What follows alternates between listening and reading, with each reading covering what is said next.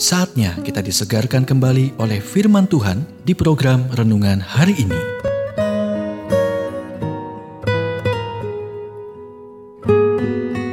Renungan hari ini berjudul Mengampuni Orang Lain bagian kedua. Nats Alkitab Yesaya 31 ayat 18. Bawalah aku kembali supaya aku berbalik. Alkitab memberitahu kita ketika hamba-hamba Ishak menggali mata air, lalu bertengkarlah para gembala Gerar dengan para gembala Ishak. Kata mereka, air ini kepunyaan kami. Kemudian mereka menggali sumur lain dan mereka bertengkar juga tentang itu. Ia pindah dari situ dan menggali sumur yang lain lagi, tetapi tentang sumur ini mereka tidak bertengkar.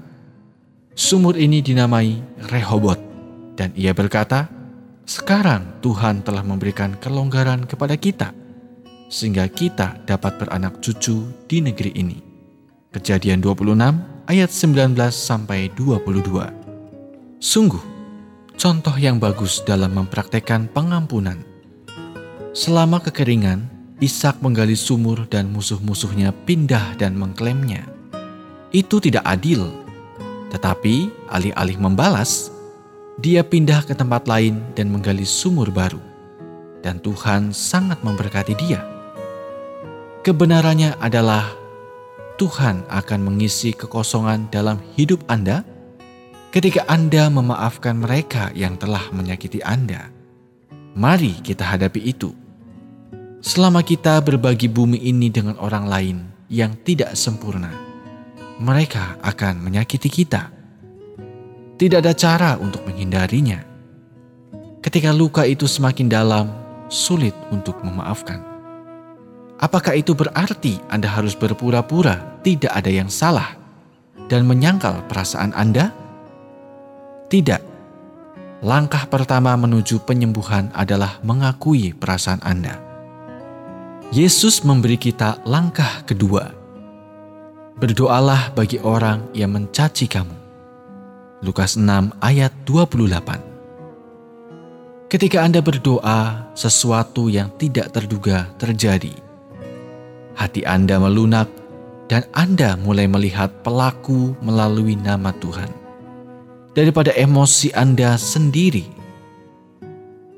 Tapi aku tidak mau memaafkan mereka, kata Anda.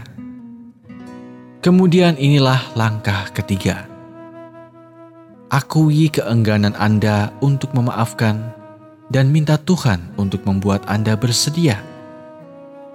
Berdoalah, bawalah aku kembali supaya aku berbalik.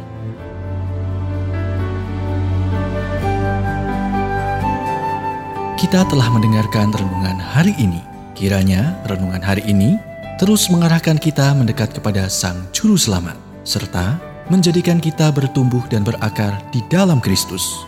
Renungan hari ini tersedia dalam bentuk buku maupun digital dan bisa Anda miliki dengan menghubungi Japri di WhatsApp 0812 8784 7210 atau email ke infoapripusat@gmail.com. Tuhan memberkati.